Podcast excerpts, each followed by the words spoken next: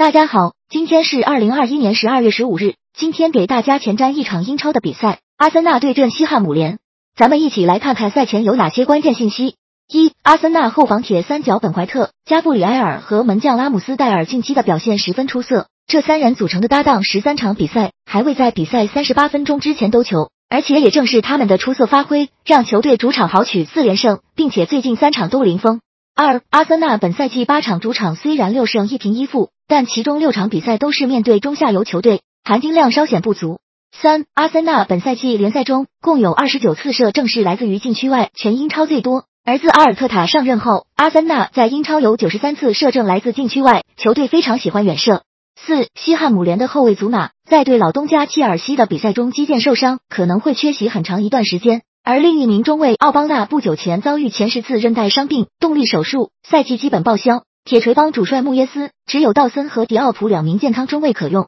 五，西汉姆联的中场核心赖斯本赛季联赛表现出色，他打满了本赛季英超十六轮比赛，而且取得了一球三助攻的数据。他本赛季的带球距离达到三千八百四十米，在英超联赛中排名第二，仅次于纽卡斯尔的边锋圣马克西曼。六，西汉姆前锋安东尼奥在赛季初大杀特杀，前三轮有过四球三助的惊人表现，但他最近十二场只打入一球，状态下滑严重。